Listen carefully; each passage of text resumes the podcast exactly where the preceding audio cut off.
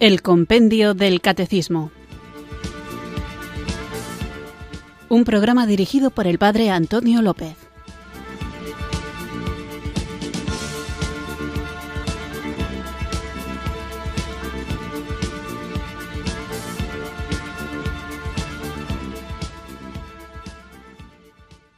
Muy buenas tardes, queridos oyentes de Radio María. Recibido un cariñoso saludo desde Irurzun, en Navarra, quienes sintonizáis una tarde más esta radio que cambia vidas, esta emisora de la Virgen, Radio María, para escuchar el programa El Compendio del Catecismo, nuestro espacio diario de formación católica en el que, guiados por el libro que da título al programa, tratamos de conocer la fe que debemos vivir, compartir y que nos toca muchas veces defender es importante que conozcamos las respuestas que da la Iglesia a las preguntas que formula el compendio del catecismo porque de una manera pedagógica vamos a ir viendo a lo largo del tiempo, como hemos venido haciendo hasta ahora, ese don que el Señor nos ha dado, esa revelación, tanto en el contenido de la fe, en el credo, como en el modo de celebrar, en los sacramentos, en el modo de vivir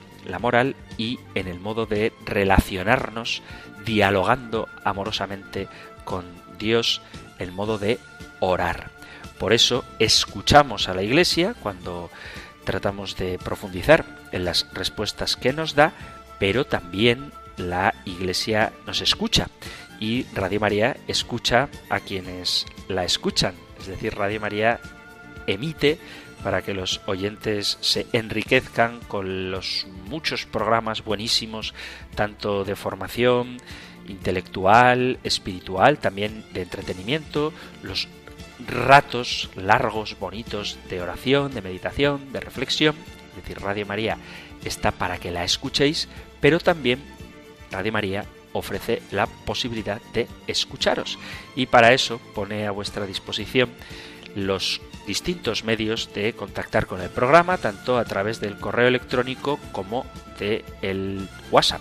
Además, quien quiera también puede escribir cartas de correo postal a la dirección de los estudios centrales de Radio María. Y además de Radio María, así en general, también hay la posibilidad de escribir a cada uno de los programas y en concreto este del compendio del catecismo dedico un día a la semana a vuestra participación y hoy es ese día. Así que sin mucho más preámbulo, para que exista este diálogo entre nosotros y sobre todo un diálogo con el Señor, para que estemos capacitados para comprender todo lo que Él nos quiere regalar, comencemos invocando juntos el don del Espíritu Santo. Ven Espíritu, ven Espíritu, ven Espíritu.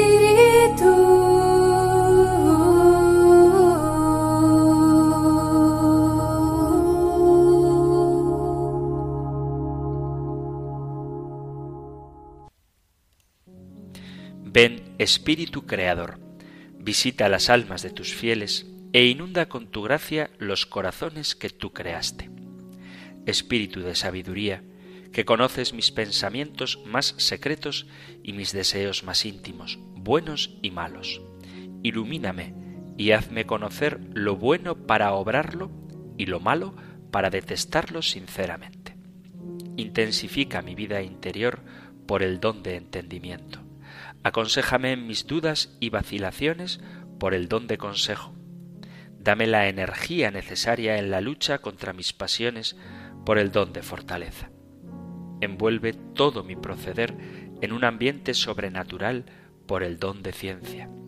Haz que me sienta hijo tuyo en todas las vicisitudes de la vida y acuda a ti, cual niño, con afecto filial por el don de piedad concédeme que te venere y te ame como lo mereces, que ande con cautela en el sendero del bien, guiado por el don del santo temor de Dios, que tema el pecado más que ningún otro mal, que prefiera perderlo todo antes que tu gracia, y que llegue un día a aquella feliz morada donde tú serás nuestra luz y consuelo, y como tierna madre, enjugarás toda lágrima de nuestros ojos allí donde no hay llanto, ni luto, ni dolor alguno, sino eterna felicidad. Ven Espíritu, ven Espíritu, ven Espíritu.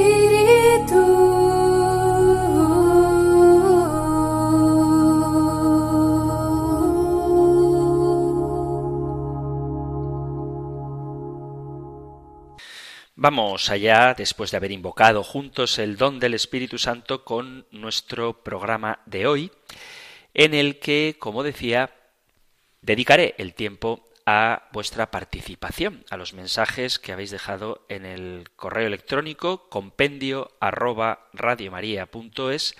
o en el número de teléfono de WhatsApp 668 594 383.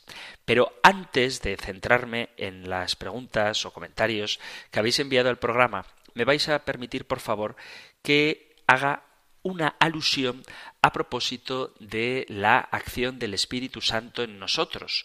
Lo digo no solo porque estemos hablando del sacramento de la confirmación, siguiendo el guion del compendio del catecismo, sino sobre todo porque en conversaciones que afortunadamente tengo la oportunidad de mantener con personas que a lo mejor no piensan de la religión exactamente igual que yo, me doy cuenta de que a veces para excusarse de mantener posturas que no están en sintonía con lo que dice la Sagrada Escritura ni con lo que enseña la tradición de la Iglesia y el Magisterio, utilizan al Espíritu Santo como una fuente de creatividad que se aleja de lo que está revelado, como queriendo decir que la Iglesia, que se mantiene en lo que enseña la Sagrada Escritura, está equivocada y cortándole las alas al Espíritu de Dios, que siempre idea caminos nuevos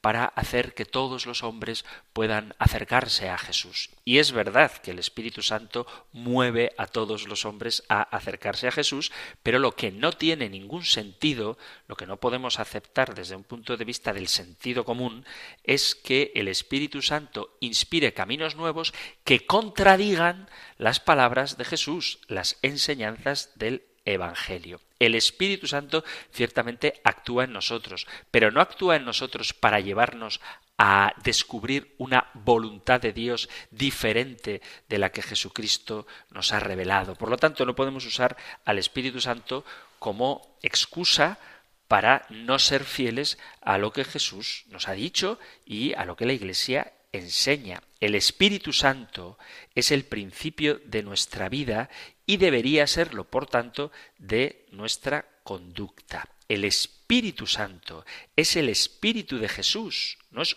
una cosa que no tenga nada que ver con Cristo, es el Espíritu que Él vino a traer al mundo y es el Espíritu Santo el principio de nuestra santidad, no la excusa para mantenernos en el pecado.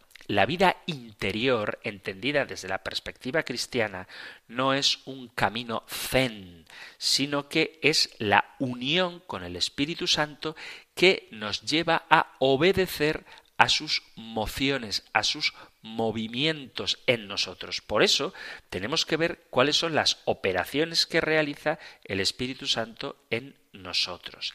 Ante todo, es el Espíritu Santo quien comunica a cada uno en particular los frutos de la encarnación y de la redención. El Padre nos ha dado a su Hijo, el Verbo se nos da a sí mismo en la cruz y nos redime, nos rescata, y estos son los frutos del amor de Dios. Es decir, que el amor de Dios no es una realidad, una entelequia pasiva, sino que es algo que cuando lo recibimos, cuando lo aceptamos, nos transforma.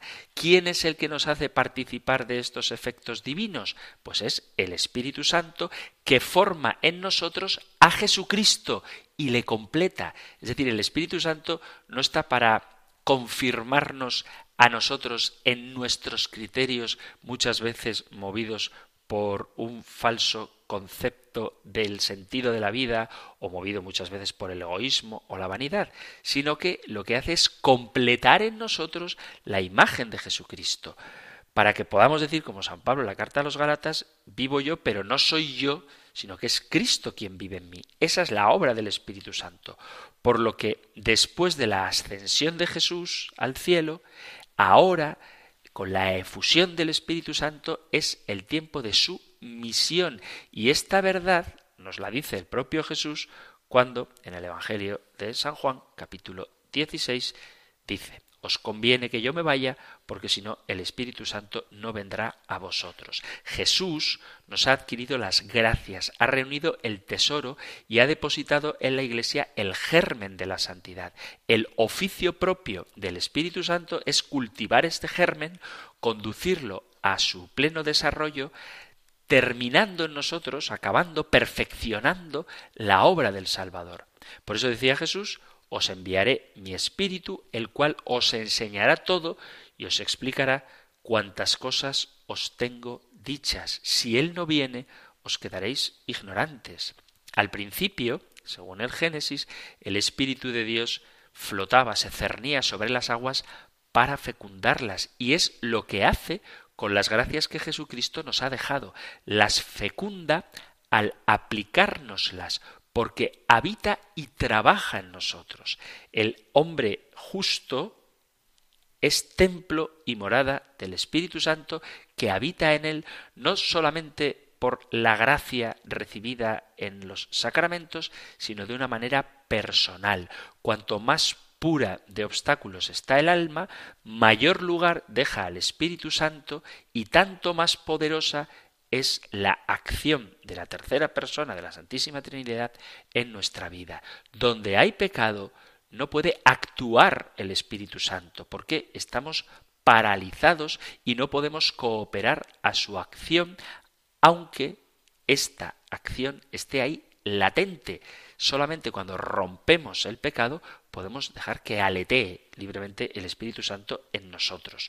Tampoco se puede dejar que el Espíritu Santo actúe en nuestra vida si tenemos afectos desordenados, nos dejamos llevar por la pereza o pensamos que nuestra voluntad es más perfecta que la voluntad de Dios. Y esto lo digo porque hay mucha gente que utilizando de una manera equívoca conceptos como amor o libertad, pone al Espíritu Santo como ocasión para mantenerse en un estilo de vida que no tiene nada que ver con el Evangelio. No quiero entretenerme mucho más, pero es una cuestión que me parece importante tratar, darnos cuenta de que el Espíritu Santo no puede nunca contradecir a Cristo y que la Iglesia, cuerpo de Cristo, es fiel a las enseñanzas de su Maestro y así nos las ha transmitido. Por lo tanto, no nos dejemos engañar por doctrinas que bajo la supuesta inspiración del Espíritu Santo, van en contra de la doctrina de la Iglesia, porque eso sería suponer una contradicción entre la segunda y la tercera persona de la Santísima Trinidad, entre Jesucristo y el Espíritu Santo.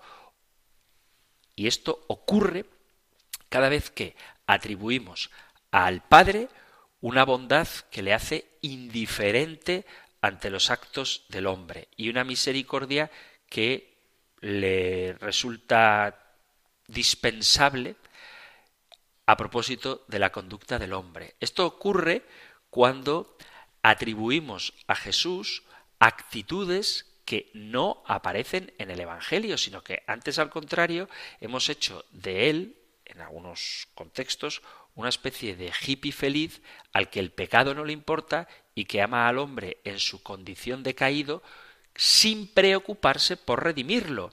Y el Espíritu Santo le hemos convertido en una especie de fuerza impersonal que únicamente abre caminos nuevos, pero que no santifica.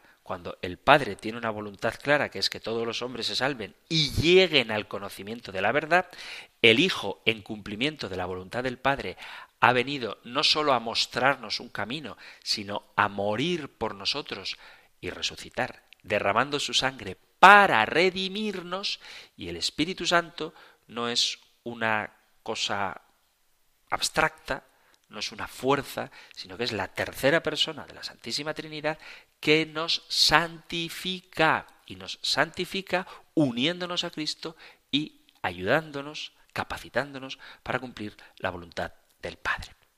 Vamos pues, después de este excursus que me parece importante, a ver cuáles son las preguntas que vosotros habéis enviado. Seguramente volveré sobre este tema porque estoy un poco consternado ante conversaciones que tengo con gente que incluso se dice a sí misma cristiana, pero que desconoce lo que la Iglesia enseña y cuando lo conocen, a veces en algunas cuestiones, la discuten como pretendiendo que el Espíritu Santo lleva a la Iglesia más allá, pero contradiciendo lo que el Evangelio nos narra. Y eso es un error gravísimo, porque si nos convertimos nosotros en criterio de verdad, donde queda Jesucristo, camino, verdad y vida, donde queda esa misión del Espíritu de llevarnos a la verdad plena.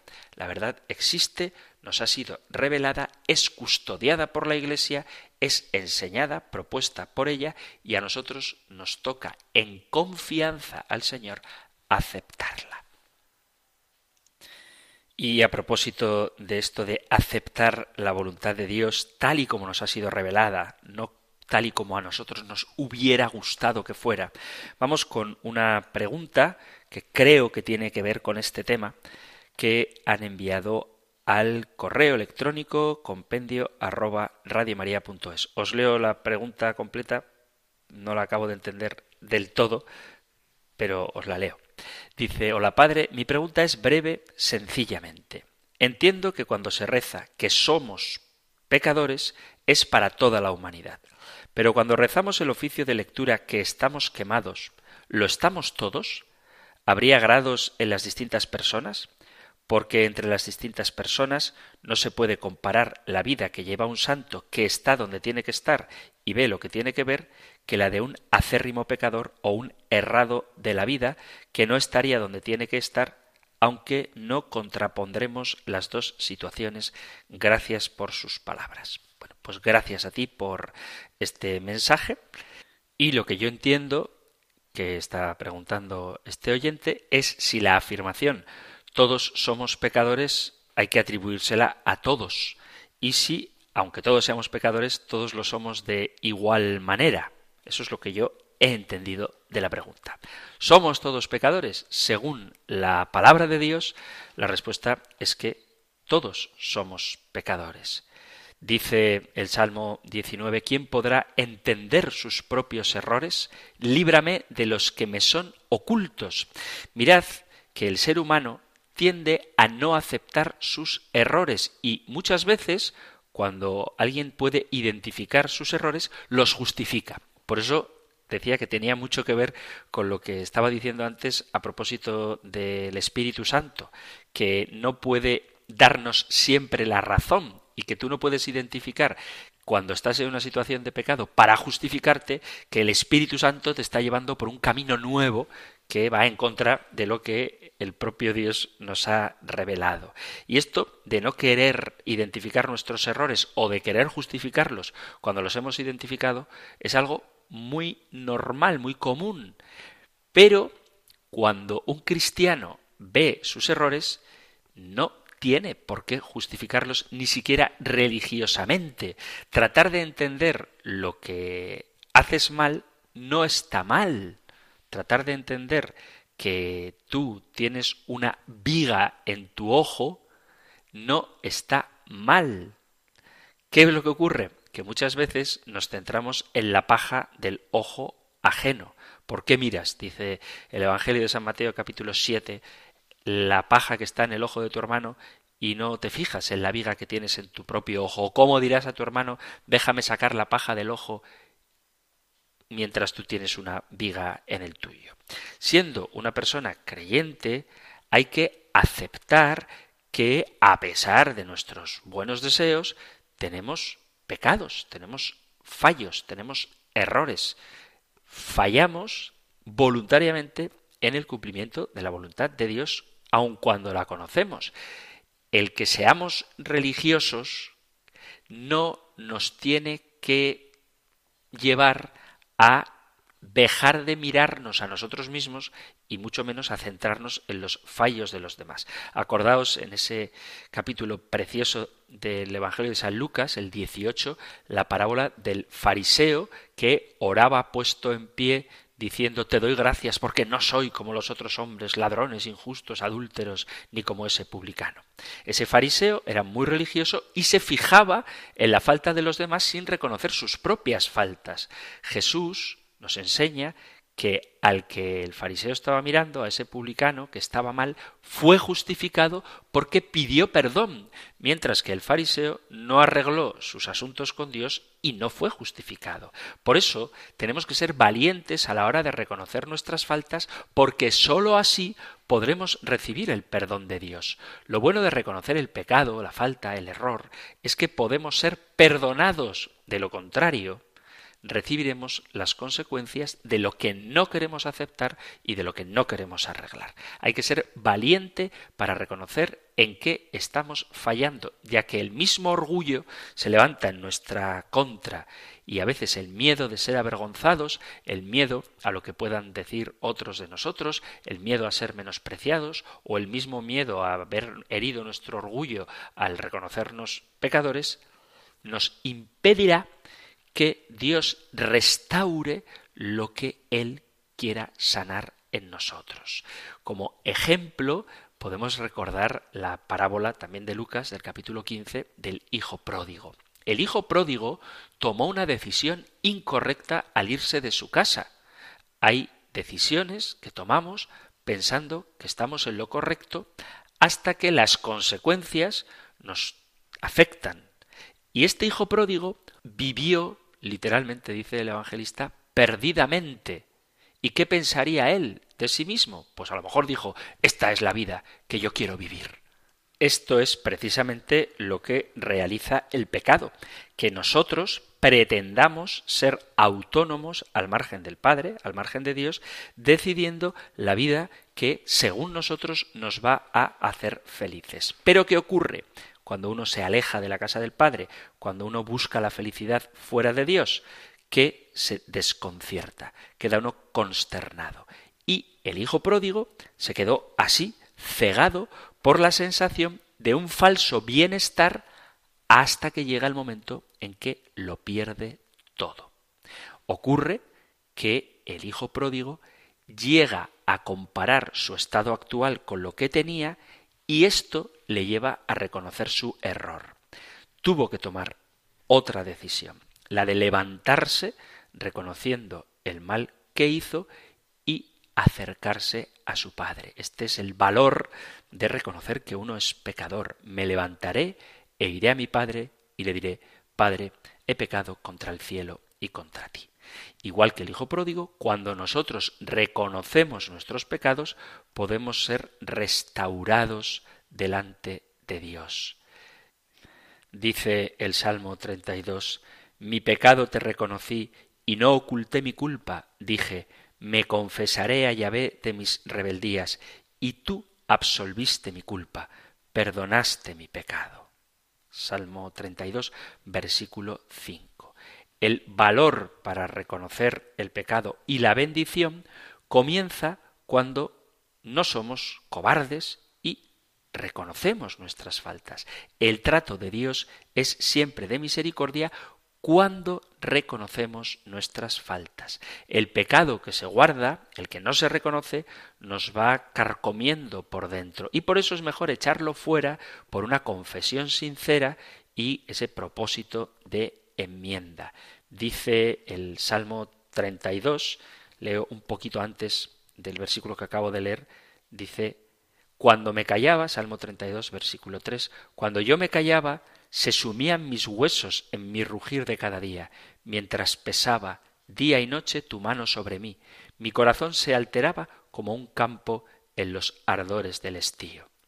Mi pecado te reconocí y no te oculté mi culpa. Es decir, que cuando uno no reconoce su pecado, éste le va carcomiendo por dentro. El pecado no confesado, no reconocido y no confesado daña nuestro interior daña nuestra relación con Dios y esta relación con Dios se va secando. Por eso debemos tener la valentía de reconocer nuestros pecados para que, como al Hijo pródigo, el Padre nos levante y nos coloque en el lugar en el que Él quiere vernos. Entonces hay que reconocer nuestro pecado. Pero ¿somos todos pecadores? La respuesta, Biblia en mano, es que sí. Dios quiere salvarnos a todos porque todos hemos pecado. Hay un maestro de la escritura que decía una frase que me parece muy buena. Si alguna persona piensa que no es pecador, entonces que lo demuestre no muriendo. Y tiene razón esta afirmación, porque la muerte entró al mundo por el pecado del hombre. Dios creó a Adán y Eva para que ellos vivieran eternamente teniendo comunión con el Creador. Cuando el hombre peca en contra de Dios por la desobediencia, entró la muerte espiritual y física. Después el hombre fue expulsado del paraíso para que no extendiera su mano al árbol de la vida y viviera para siempre en este mundo pecador. Pues Dios tenía un plan maestro para poder salvar al hombre y salvarlo, restaurarlo a su estado no anterior, sino a una bendición todavía mayor. Pero ¿somos todos igual de pecadores? Que es una pregunta que entiendo yo que plantea el oyente. No es lo mismo un santo que un acérrimo pecador, dice. Bueno, pues hay pecadores que no abrazan la salvación, que rechazan la salvación, y hay pecadores que han entregado su vida a Jesucristo y siguen con él. El pecado lo podríamos definir como desorden en el sentido de rechazo de la ley, en el sentido de de rechazo de la voluntad de Dios. El pecado es la infracción de lo que Dios nos ha dado, que en el fondo es el rechazo de la voluntad de Dios, es vivir de espaldas a Dios, es la disposición que lleva al pecador a hacer su propia voluntad en oposición a la voluntad de Dios. De tal forma que Dios dice no matarás y el hombre desde el principio mata. En el sentido más directo de la palabra, existen los crímenes, pero existen también los atentados contra la vida que no valoran desde el inicio de la concepción hasta la muerte natural el sentido, el valor que tiene la vida humana. Dios dice que no mintamos y el hombre desde el principio ha sido mentiroso y bueno, podríamos hacer esto con los diez mandamientos. Pero nos damos cuenta de que somos pecadores y que necesitamos entregar nuestra vida a Cristo porque sólo Él la puede cambiar. Hay numerosos pasajes en la Sagrada Escritura donde se subraya que todos somos pecadores. Y además hay una cosa que me llama mucho la atención porque quienes pretenden negar el pecado, quienes tienen una imagen buenista del hombre, hacen afirmaciones del tipo real, esto es verdad, Dios llama a todos, y es verdad, Dios llama a todos. ¿A todos los qué? Había que preguntárselo. Dice el Evangelio de Lucas, capítulo 5, versículo 32, No he venido a llamar a justos, sino a pecadores para que se arrepientan. Es decir, Jesús nos llama a todos. ¿Por qué? Porque todos somos pecadores y nos llama para que nos arrepintamos. Todos somos pecadores. Solo por dar alguna cita, el libro de los Proverbios dice en el capítulo 24, leo versículo 15 y 16. No aceches, oh impío, la morada del justo, no destruyas su lugar de descanso, porque el justo cae siete veces y vuelve a levantarse, pero los impíos caerán en la desgracia. O, como dice la carta a los romanos, en el capítulo 3, versículo leo a partir del 10, como está escrito, no hay justo, ni aun uno, no hay quien entienda, no hay quien busque a Dios. Todos se desviaron, a una se hicieron inútiles. No hay quien haga lo bueno, no hay ni siquiera uno. Sepulcro abierto es su garganta. Con su lengua engañan, Veneno de áspides hay debajo de sus labios. Su boca está llena de maldición y de amargura. Sus pies se apresuran para derramar sangre. Esto es lo que dice la carta a los romanos. Y en la carta a los Gálatas, capítulo 3, versículo 22 dice, pero la escritura lo encerró todo bajo pecado para que la promesa que es por la fe en Jesucristo fuera dada a todos los que creen.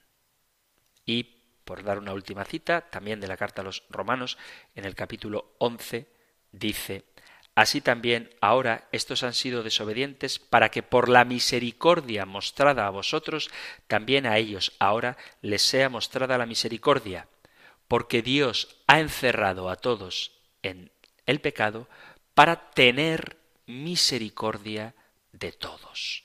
Es decir, que efectivamente todos somos pecadores, pero todos somos alcanzados por la misericordia de Dios. No me resisto a otra cita de la primera carta del apóstol San Juan en el capítulo primero, versículo 8 dice, Si decimos que no tenemos pecado, nos engañamos a nosotros mismos y la verdad no está en nosotros. Si confesamos nuestros pecados, Él es fiel y justo para perdonarnos los pecados y para limpiarnos de toda maldad. Es decir, que cuando la Iglesia insiste en que todos somos pecadores, lo hace en primer lugar por fidelidad a la palabra de Dios, que lo reitera en varias ocasiones, y segundo, para que quede claro que necesitamos de Jesucristo. Es decir, nos reconocemos pecadores, pero no para hundirnos en el pesimismo, sino para abrazarnos a la esperanza de la redención que Jesucristo realiza en nosotros. Y como gracias a la acción del Espíritu Santo pasamos de pecadores a santificados en Cristo por la acción del Espíritu para gloria de Dios Padre. O sea que somos todos pecadores, sí. Todos somos pecadores y todos hemos sido lavados por la sangre de Cristo. Vamos allá con otro correo electrónico enviado también a compendio arroba radiomaria.es, un poquito largo, pero lo voy a leer entero. Dice, buenos días, escucho vuestro programa desde hace poco tiempo y lo encuentro muy interesante. Personalmente comentaré que soy creyente en Jesucristo y en su mensaje de amor como la mejor manera que tenemos todos los humanos de relacionarnos entre nosotros y con el medio natural, espiritual, cultural, científico que se nos ha asignado. Sin embargo, no puedo más que sentir tristeza porque con el tiempo me reafirmo cada vez más en una idea. Esta Iglesia, comunidad de cristianos, no es más que una contradicción en sí misma, tan alejada del consejo primario de Cristo, tan perdida en doctrinas y doctrinantes, tecnicismos, lenguajes vacíos e incomprensibles, buscando dificultades en lo sencillo. El Evangelio que escucho se centra más en sujetar y fortalecer las paredes de un templo cada vez más antiguo, y no por eso depositario de más sabiduría, que en volver al inicio del mensaje, el gran mensaje, el que de verdad hace que vuestros cimientos tengan sentido y sostenga cada construcción. El amor, la igualdad, la tolerancia, el respeto, el perdón entre todos, mensajes aplicables y transversales a personas, comunidades, religiones y circunstancias. Sin embargo, os arrogáis la capacidad de interpretar con lo que implica esa determinación a posteriori. Me entristece escuchar una pugna por quien tiene más o menos razón, escuchar lenguajes belicosos y juzgadores, conceptos complicados a sabiendas, aunque estoy seguro que en la mayoría de las ocasiones no son actos realizados con intención de ofensa. Creo en Jesucristo y su mensaje, y de verdad que me gustaría que la Iglesia que fundó para difundir un mensaje sencillo, pero olvidado por el hombre muchas veces, fuese su instrumento más útil hoy en día por ser fiel a su discurso. No poseo la sabiduría de un teólogo. Tan solo tengo mi sentido común que hoy en día me indica que quizás entienda mejor el mensaje que debería mover al mundo y que nos fue revelado, fuera de la institución que se arroga ese entendimiento único e unitario. Con mis mejores deseos, un cordial saludo.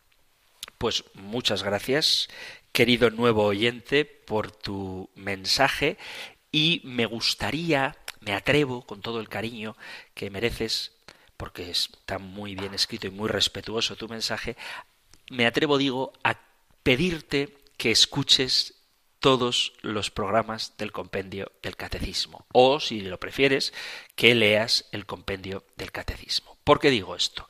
Porque yo no estoy de acuerdo en que la revelación sea lo que tú dices. Es verdad que el Evangelio habla de amor, pero habla del amor de Dios, el amor de Jesucristo, un amor que pasa por la cruz, un amor que precisamente porque es amor denuncia el error y llama al pecador a la conversión. Vuelvo a remitirme a lo que decía al principio del programa. Hay que conocer el Evangelio. Y es verdad que Jesús respeta, en el sentido de que no impone, pero también es cierto que el respeto de Jesús es un respeto que te invita al cambio, no a mantenerte en el lugar en el que estás.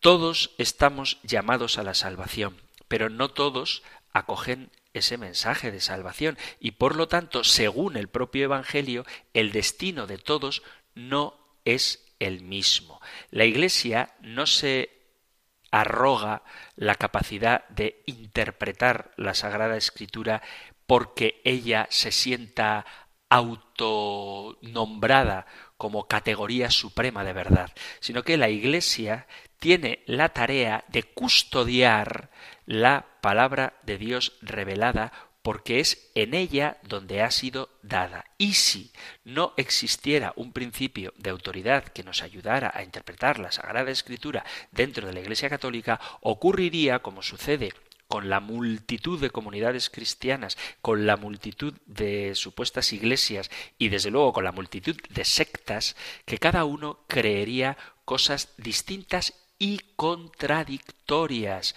No se trata de quién tiene más o menos razón, se trata de quién es más o menos fiel a lo que Jesús ha revelado. Tú dices en tu correo que utilizamos un lenguaje belicoso y juzgador. No es un lenguaje ajeno al de la Sagrada Escritura. San Pablo tiene palabras muy duras, por ejemplo, contra los falsos pastores y el propio Jesús, ni que decir tiene, las durísimas expresiones que utiliza en contra de los líderes religiosos judíos, es decir, de los fariseos. No estoy dando citas para no alargarme demasiado, pero sí que podría darlas si queréis. Hay palabras durísimas en la Sagrada Escritura. En el Antiguo Testamento, por supuesto, pero en el Nuevo Testamento, tanto de Jesús como del apóstol Pablo en sus cartas, del apóstol Pedro, incluso de Santiago o Judas, en el Apocalipsis también, es decir, en toda la Sagrada Escritura, en el Nuevo Testamento, hay palabras muy duras. El mensaje de Jesucristo es un mensaje de amor, pero un amor centrado en la verdad de lo que Él ha revelado. Es verdad que la teología puede tener un lenguaje muchas veces complicado, pero es necesario ese lenguaje para tratar de explicar conceptos tan difíciles a nuestra mente como el de la Santísima Trinidad sin ir más lejos. Es necesario un lenguaje teológico que a veces puede resultar de difícil comprensión para explicar la necesidad de los sacramentos.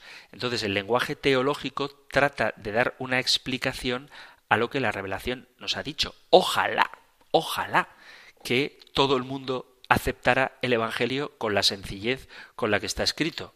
El que crea y se bautice se salvará, el que no crea será condenado. ¿De verdad piensas, querido oyente, que esta afirmación tan clara del Evangelio no necesita explicación teológica que exige un lenguaje que, vuelvo a repetir, a veces se hace complicado? ¿Tú crees que afirmaciones de la Sagrada Escritura como la de yo soy el camino, la verdad y la vida, y nadie va al Padre si no es por mí, son aceptadas con esa sencillez con la que tú dices? Pues ojalá. Pero Jesús ahí está diciendo de una manera clarísima que Él es el único camino de acceso al Padre. O cuando Jesús dice el Padre y yo somos uno, Felipe, quien me ha visto a mí ha visto al Padre, ¿tú realmente piensas que no hace falta un lenguaje específico para tratar de explicar cómo es posible que el Padre y el Hijo sean distintas personas y que ambos sean reconocidos por la Sagrada Escritura como Dios? Hace falta un lenguaje teológico para explicar el misterio de la Santísima Trinidad.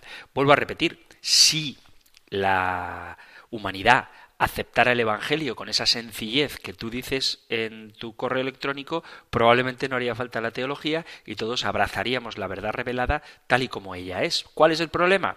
Que hay teólogos que te empiezan a hablar de textos que son extrapolaciones, que no son originales del autor sagrado. Entonces hace falta un estudio exegético, hace falta conocer el contexto cultural, social, religioso literario de no ya cada libro de la Sagrada Escritura, sino de cada pasaje. Es un acto, en mi modo de entender, y lo digo con todo respeto, de ingenuidad, porque si el Evangelio fuera tan sencillo como dices tú que es, ¿por qué existen tantas iglesias? ¿Por qué existen tantas comunidades? ¿Por qué existen tantas sectas? No se puede hacer una lectura simplista de la Sagrada Escritura. Además, la Sagrada Escritura ha de ser interpretada en la Iglesia, donde ha sido dada. Y la Iglesia, desde su fundación por Jesucristo hasta el día de hoy, ha sufrido avatares tan variados, tan distintos, y ha hecho una tarea de evangelización tan buena que ha tenido que adaptarse a las distintas culturas para que fuera comprensible por estas, por las distintas culturas. Y eso obliga a tener que hacer un estudio, un desarrollo intelectual, un esfuerzo filosófico de aclarar conceptos para saber distinguir qué elementos son propios de la cultura judía en la que se nos ha dado la revelación y cuáles son prescindibles para que puedan ser aceptados también sin perder su esencia en el paganismo. Y eso exige estudio. Todo sería maravilloso si aceptáramos, vuelvo a repetir la idea porque es que es así, la palabra de Dios como nos ha sido dada.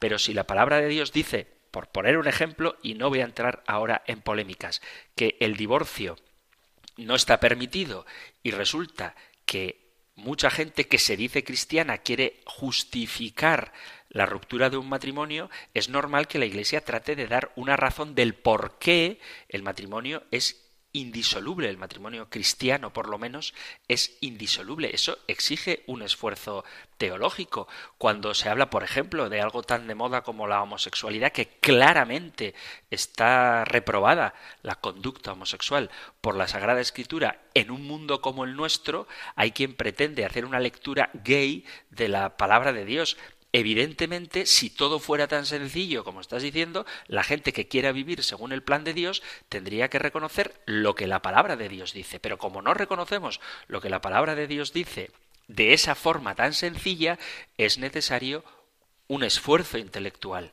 que para que sea preciso, para que esté matizado, obliga a utilizar un lenguaje que no es el coloquial. Pero yo creo que cualquier persona que lea la palabra de Dios directamente, completamente, es decir, no solo los pasajes más simpáticos, sino todos, se da cuenta de que esa palabra de Dios es vivida y es proclamada, es mantenida, es enseñada y es custodiada por la Iglesia católica.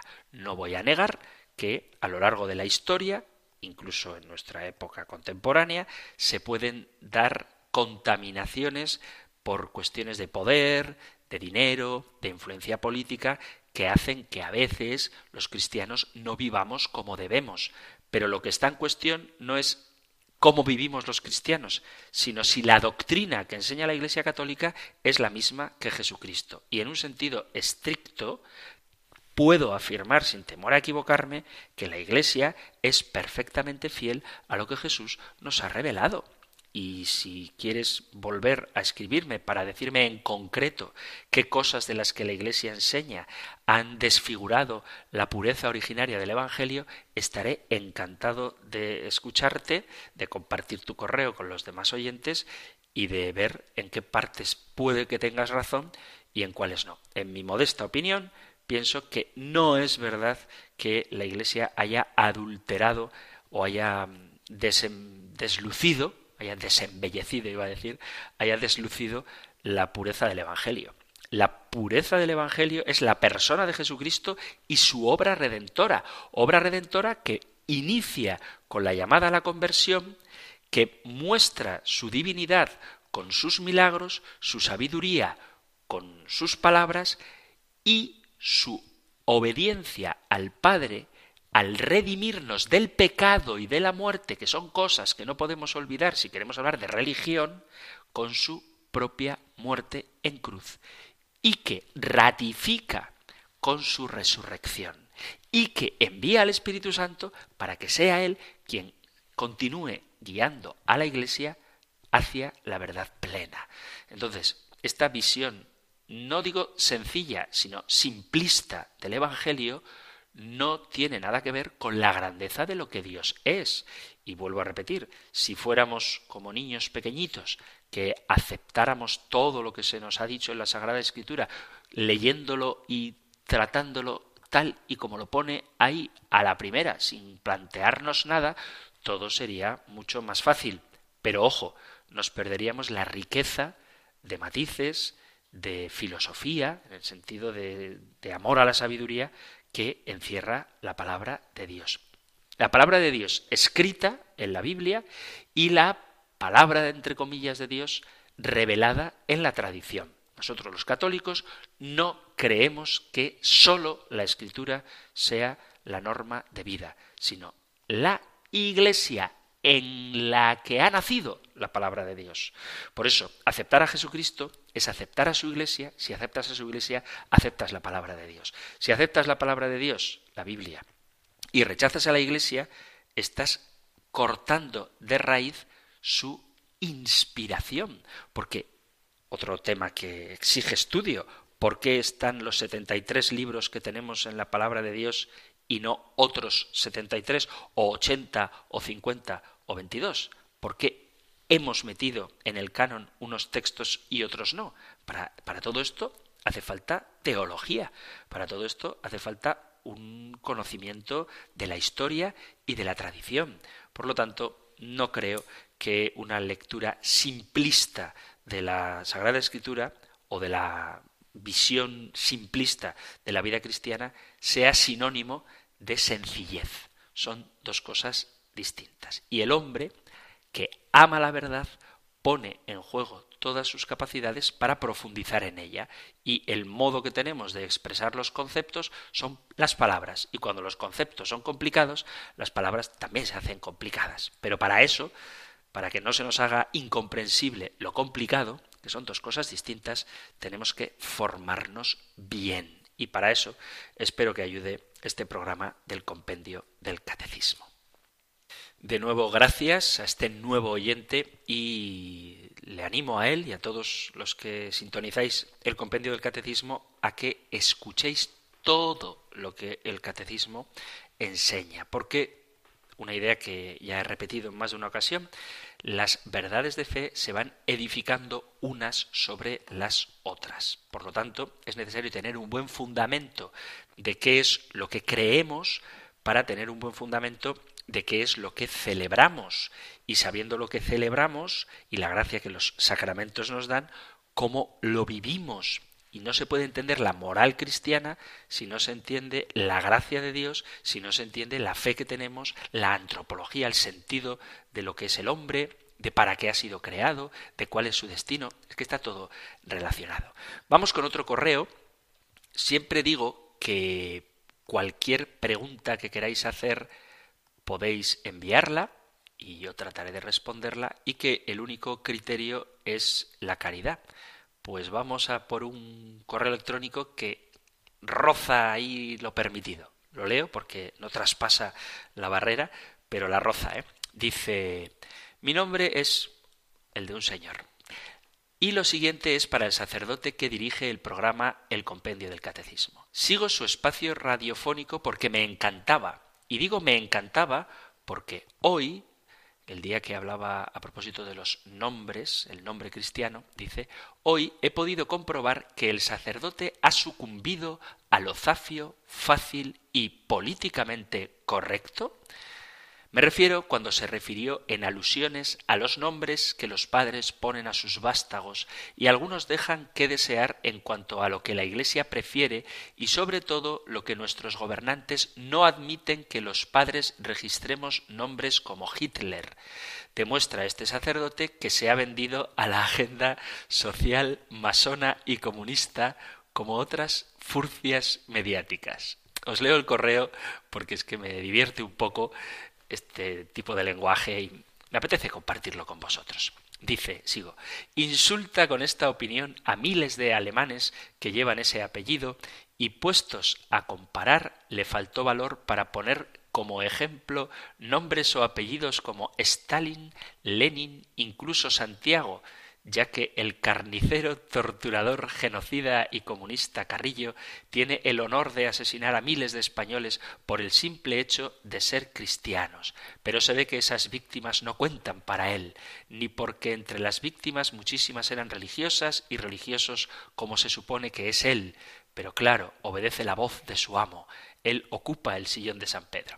Espero que me conteste tal y como lo vende en el programa en abierto y si no le molesta me avise por este medio o me llame para indicarme el día y la hora para poder escuchar la excusa. Viva Cristo Rey y la Virgen de Guadalupe. Bueno, pues querido oyente, espero que estés escuchando este programa. Lo que yo dije a propósito de los nombres que están prohibidos en el registro civil no es una cosa que se me haya ocurrido a mí, sino que realmente son nombres que no se pueden poner y no he hecho yo la ley. Si hay en Alemania, que supongo que habrá, personas que se apellidan Hitler, como ya dije en aquel programa dedicado al nombre cristiano, uno no puede decidir su apellido, pero sí puede decidir el nombre que le pone a sus hijos. Entonces, si tú naces con la carga, entre comillas, de apellidarte López, pues soy López y mis sobrinos, hijos de mi hermano, pues son López también. Pero el nombre Hitler creo que no es adecuado por lo que significa. No digo llamarse Adolfo. Adolfo sí te puedes llamar. Te puedes poner Adolfo a alguien, igual que le puedes poner Santiago en honor a el patrón de España, el apóstol. Pero, claro, Hitler no. Yo personalmente no creo que sea de sentido común extrapolar la cuestión de los nombres a, que me encanta esta retaíla que ha dicho, a la agenda social masona y comunista. Pues hombre, creo que es un poco exagerado este tipo de lenguaje. Comparto el correo electrónico, primero, pues un poco como anécdota. La verdad que dentro de que es un poquito desagradable, no deja de ser divertido ver cómo hay gente que se pone nerviosa cuando se dice algo que no le gusta y en vez de expresar de una manera serena y sencilla su disconformidad con lo que está oyendo, que es una cosa que os invito a hacer, si digo algo con lo que no estéis de acuerdo, os animo a que me lo digáis, pero no poniendo epítetos, etiquetas o apelativos como zafio, fácil y políticamente correcto. Si resulta que en España está prohibido, por la razón que sea, llamar a tu hijo diablo o Hitler y yo lo comparto en la radio, pues eso es una norma que está ahí. Luego, si queréis debatir si es correcta o no esa norma, tenéis todo el derecho del mundo a hacerlo. En cualquier caso, me parece que este tipo de mensajes no hacen bien, porque este señor seguramente es católico, pero no debe un católico nunca rezumar odio hacia nadie, absolutamente hacia nadie. Hacia ideas sí que puede uno sentir la necesidad de atacar las ideas, pero nunca a los nombres, nunca a las personas, nunca a los individuos, porque esos nombres, esas personas, esos individuos están llamados a la conversión igual que lo estamos también nosotros. Que alguien que se llame Antonio, por ejemplo, haya cometido un delito, un pecado terrible, o sea, un genocida, no sataniza el nombre de Antonio porque santos como San Antonio Abad, San Antonio de Padua o San Antonio María Claret limpian la grandeza del nombre y Dios no nos va a juzgar por cómo nos llamemos, sino por cómo obremos. Entonces sí que existe la libertad para ponerle el nombre que tú quieras a tu hijo siempre y cuando esto no le vaya a perjudicar. Y llamarse Hitler, por lo que históricamente supone ese nombre, pues le perjudica. Yo conozco, ya que lo menciona él, a algún Stalin, conozco a algún Lenin y conozco a algún Darwin, que no son modelos de vida cristiana. ¿Qué criterio eligieron sus padres para ponerle ese nombre? No lo sé, pero no hay ningún problema en llamarse así. El problema está en que hay otros nombres que tienen unas connotaciones que difícilmente van a hacer que el niño se pueda integrar en la sociedad sin sufrir algún tipo de bullying, de discriminación o por lo menos sin que tenga algún tipo de dificultad. Pero bueno, simplemente quería compartiros este correo. Tampoco tengo mucho más que decir, excepto que si tienes el corazón lleno de odio, lo digo por el oyente y por cualquier otro, lleno de odio hacia cualquier individuo, hacia cualquier persona, eso no es bueno. Las ideas se pueden y se deben combatir cuando van en contra de la verdad, pero siempre desde la caridad, desde la claridad también, pero desde la caridad. Y los adjetivos directamente ofensivos nunca van a hacer bien. Y el testimonio que damos como cristianos desfigura la hermosura del rostro de Cristo y apaga la alegría del Evangelio. No obstante, gracias por escuchar el programa y gracias también por participar. Os animo a todos los que queráis hacerlo a que enviéis vuestros mensajes, incluso discrepantes, también vuestros testimonios, vuestras preguntas, todo lo que queráis compartir al correo electrónico compendio arroba radiomaria.es, compendio arroba radiomaria.es o al número de teléfono para WhatsApp 668 594 383 668 594 383. Terminamos ahora recibiendo la bendición del Señor. El Señor te bendiga y te guarde, el Señor ilumine su rostro sobre ti y te conceda su favor, el Señor te muestre su rostro y te conceda la paz. Muchísimas gracias por estar ahí, gracias por participar del programa, gracias por escucharlo y si queréis volveremos a encontrarnos en una nueva edición del Compendio del Catecismo. Un fuerte abrazo.